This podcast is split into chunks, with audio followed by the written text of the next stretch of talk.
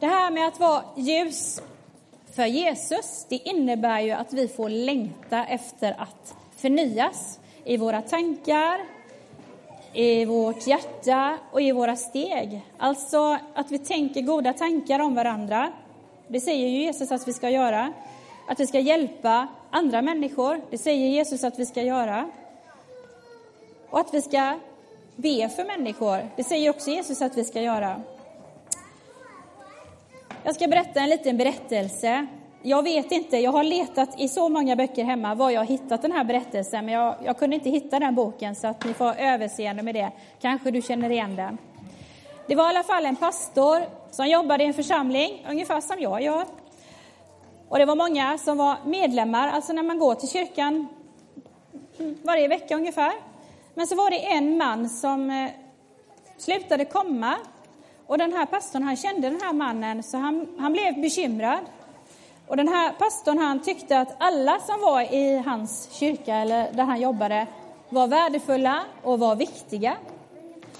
Och att alla människor i kyrkan hade en speciell uppgift för helheten. Så pastorn han ringde i alla fall till den här mannen och frågade om han fick komma hem och hälsa på. Och det fick han ju. Och pastorn kom till mannen som hade kokat kaffe och sen satte de sig framför brasan och sa ingenting till varandra. De satt helt tysta. Och efter en liten stund så tog pastorn eldgaffeln och petade bort ett av pinnarna i brasan, eller vedträet, så att det liksom låg utanför elden. Och ganska snart kan ni förstå vad som händer. Det här vedträdet börjar till slut att tappa elden. Och när det är bara lite, lite, lite glöd kvar så böjde sig pastorn fram igen, tog eldgaffeln och petade tillbaka den här pinnen, det här vedträdet, in i elden igen. Och då fick den eld igen. Och så satt de där tillsammans och sa ingenting till varandra.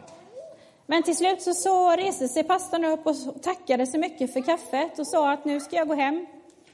Och då sa mannen, tack för predikan. Vi ses nästa söndag. Kanske du känner igen dig i pastorn, att ditt hjärta bultar eller ditt hjärta är orolig för människor som finns eller har funnits i gemenskapen i kyrkan. Ta den oron på allvar. Var rädd om den oron och gör någonting åt den. Be Jesus, som är ljuset, om hjälp att hitta vägar eller att hitta frimodighet att ta kontakt med den här personen eller personerna.